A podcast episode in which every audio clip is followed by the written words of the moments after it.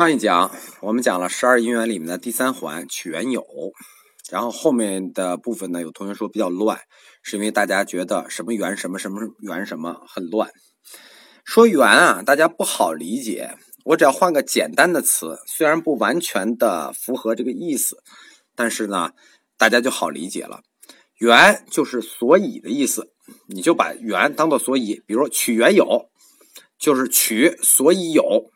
源自前面就是因为，源自后面就是所以，因为取所以有，所以十二因缘里的第三环叫取缘有，对应的五因缘里面的第三环叫受缘有，就是因为承受所以有这个缘字，大家就按这么理解，不然的话就是我这么读的话，有的同学就说那个上一课的后半段有点难听懂。十二因缘的第三环取缘有，五因缘的第三环受缘有，都是缘有，都是所以有，但是它的理由不一样，一个是取，一个是受。取突出的是重点是自己去追求，受突出的重点是自己去承受，这个可不太一样啊，一个是自找的，一个是被迫的。它的下一环就是十二因缘和五因缘同时往下走一步，就是它的第四环。第四环对于十二因缘来说叫爱缘取，就是因为爱所以去取去追求。五因缘的第四环叫爱求缘受，就是因为爱追求所以必须承受。这环也不是很好理解，大家听着，因为这环我会对照着讲。呃，什么是你对生活热烈追求的理由呢？我问一下，那肯定是爱嘛。你不爱生活，你热烈追求它干什么？所以十二因缘的第四环就叫爱缘取，爱所以取，因为爱所以追求，取就是自己主动的追求的意思。而五因缘说的第四环叫做爱求缘受，爱求这个词我们现在不用了，它以前用。爱求是表达一个两个意思，爱和求，它的完整意思叫做为爱而求，就是因为爱所以追求，对吧？实际就是后来用取字还是有点道理的啊。爱求这个词听着比较别扭，为爱而求就叫爱求。五音缘说的第四环叫爱求缘受，就是为爱追求，所以必须承受。大家听出来十二音缘的第四环和五音缘的第四环有什么区别吗？一个叫做因为爱所以追求，一个叫做因为爱的追求所以承受。区别听出来了吧？一个是因为爱去主动，一个是因为爱被迫。其实这个是有区别的啊，大家可能感觉不出它的区别，就是因为爱的追求所以承受。这个因为爱追求这件事啊。追求的是人，但是因为爱的追求必须承受的事情是什么呢？是不是人啊？因为爱追求这是一个很美好的事情，你去追求女生，但是因为了这个爱的追求，你必须承受的事儿是什么呢？后面我会讲到，因为你也不能白追求嘛，得花钱嘛，买房子买车嘛，这就是为爱追求所必须承受的。所以说这环肯定很痛苦。作为人来说。真正被钉死在因果链条上的，就是十二因缘里的第四环，因为爱所追求。但是在十二因缘里头，还没把这个痛苦展现给你，他只是说到了因为爱所追求，就从这环起就被盯住了。而在五因缘说里头，这环已经呈现了痛苦了，就是因为爱的追求，所以承受。因为爱和追求的痛苦，你必须承受。这个痛苦是什么呢？肯定不光是爱的痛苦。肯定是因为爱带来的物质痛苦，我觉得大家可能是有点体会的。所以说五因缘说，在这个世间法上是很直白的，就很符合人世间的描述。而且五因缘说和十二因缘说还有一个重要的时态差别，大家可能没有听出来。我给大家仔细掰扯一下这件事情，大家就听出来了。这两个因缘说不是一个时态里的因缘。无缘说说的是受缘有，爱求缘受，怎么解释呢？就是我们把缘改成所以啊，必须承受，所以有这一生。而你为爱而追求，所以你必须承受。这是第五因缘说的解释。十二因缘说这两环叫什么呢？叫取缘有，爱缘取。是前世主动的追求，是你有这一生的理由；而前世的爱，是你前世主动追求的理由。这回听出它时态的区别来了吧？五因缘说里的受缘有，爱求缘受，是今生的；而十二因缘里的这两环取缘有，爱缘取，这是两世的，是前生的。一个是导致你今生，就是你今生的爱导致你必须承受的今生。谁让你这辈子爱上一女人呢？你必须承受你这辈子的痛苦。另一个是你前世的爱导致你必须承受的今生。为什么是你前世的爱必须导致你承受的今生？为什么会这样？因为我们上一课，所以说有同学说上一课后来没听懂。我们上一课已经说到了有这个概念。在五因缘说里头，是作为人类的存在，你必须有，因为有人类，所以有你，是一个唯物的有。所以五因缘说的下一环，爱求缘受，就是因为爱爱的追求，所以承受，指的也是今生。五因缘说是一个完全唯物的因缘说法，一世的。而十二因缘说，我们在上一讲也说了。这是佛教其他派别，除一切有部的其他派别认为的有，是一个宗教学的有，是过去生命总和导致的你今生的必然有，轮回的有，是你前世生命总和导致的今生有。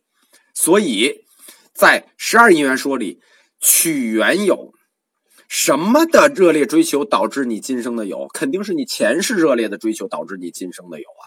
那什么又导致你前世那么热烈的追求啊？肯定是因为你前世的爱导致你前世的热烈追求啊。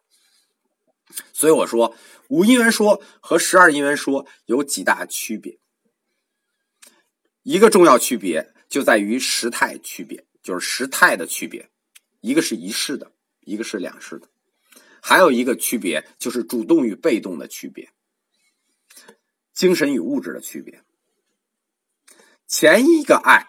就是为爱而求，五因缘说的这个爱求，为爱而求，突出的爱是今生的社会性本能性，这点大家还不理解啊？我后面会展开。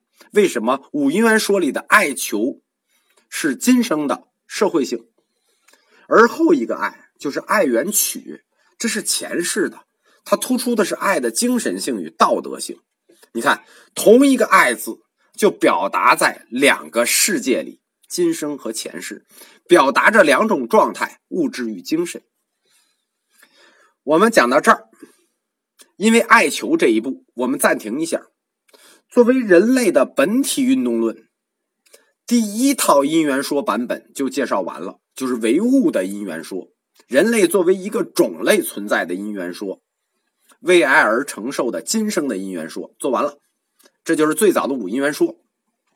生缘老死，有缘生，受缘有，爱求缘受，这就是五因缘说。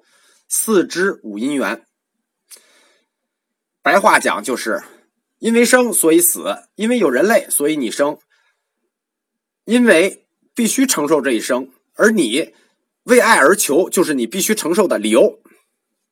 换言之，十二因缘最早的版本就是这么出来的，就是五音，就是到第五因缘就停了一个版。第一个简体版就这么出来了，听着很粗糙吧？粗糙归粗糙，社会意义很大。作为最原始的五因缘观，我们前面提到了，是唯物观察的因缘观，是以唯物视角观察的因缘观。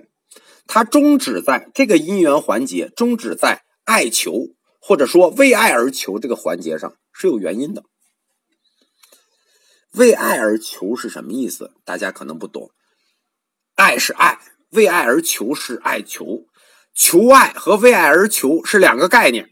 你求爱，直接求的是这个女生求爱；但为爱而求，可就不是单纯为了这个女生的事情了。我们先来解释这个爱。爱是什么呢？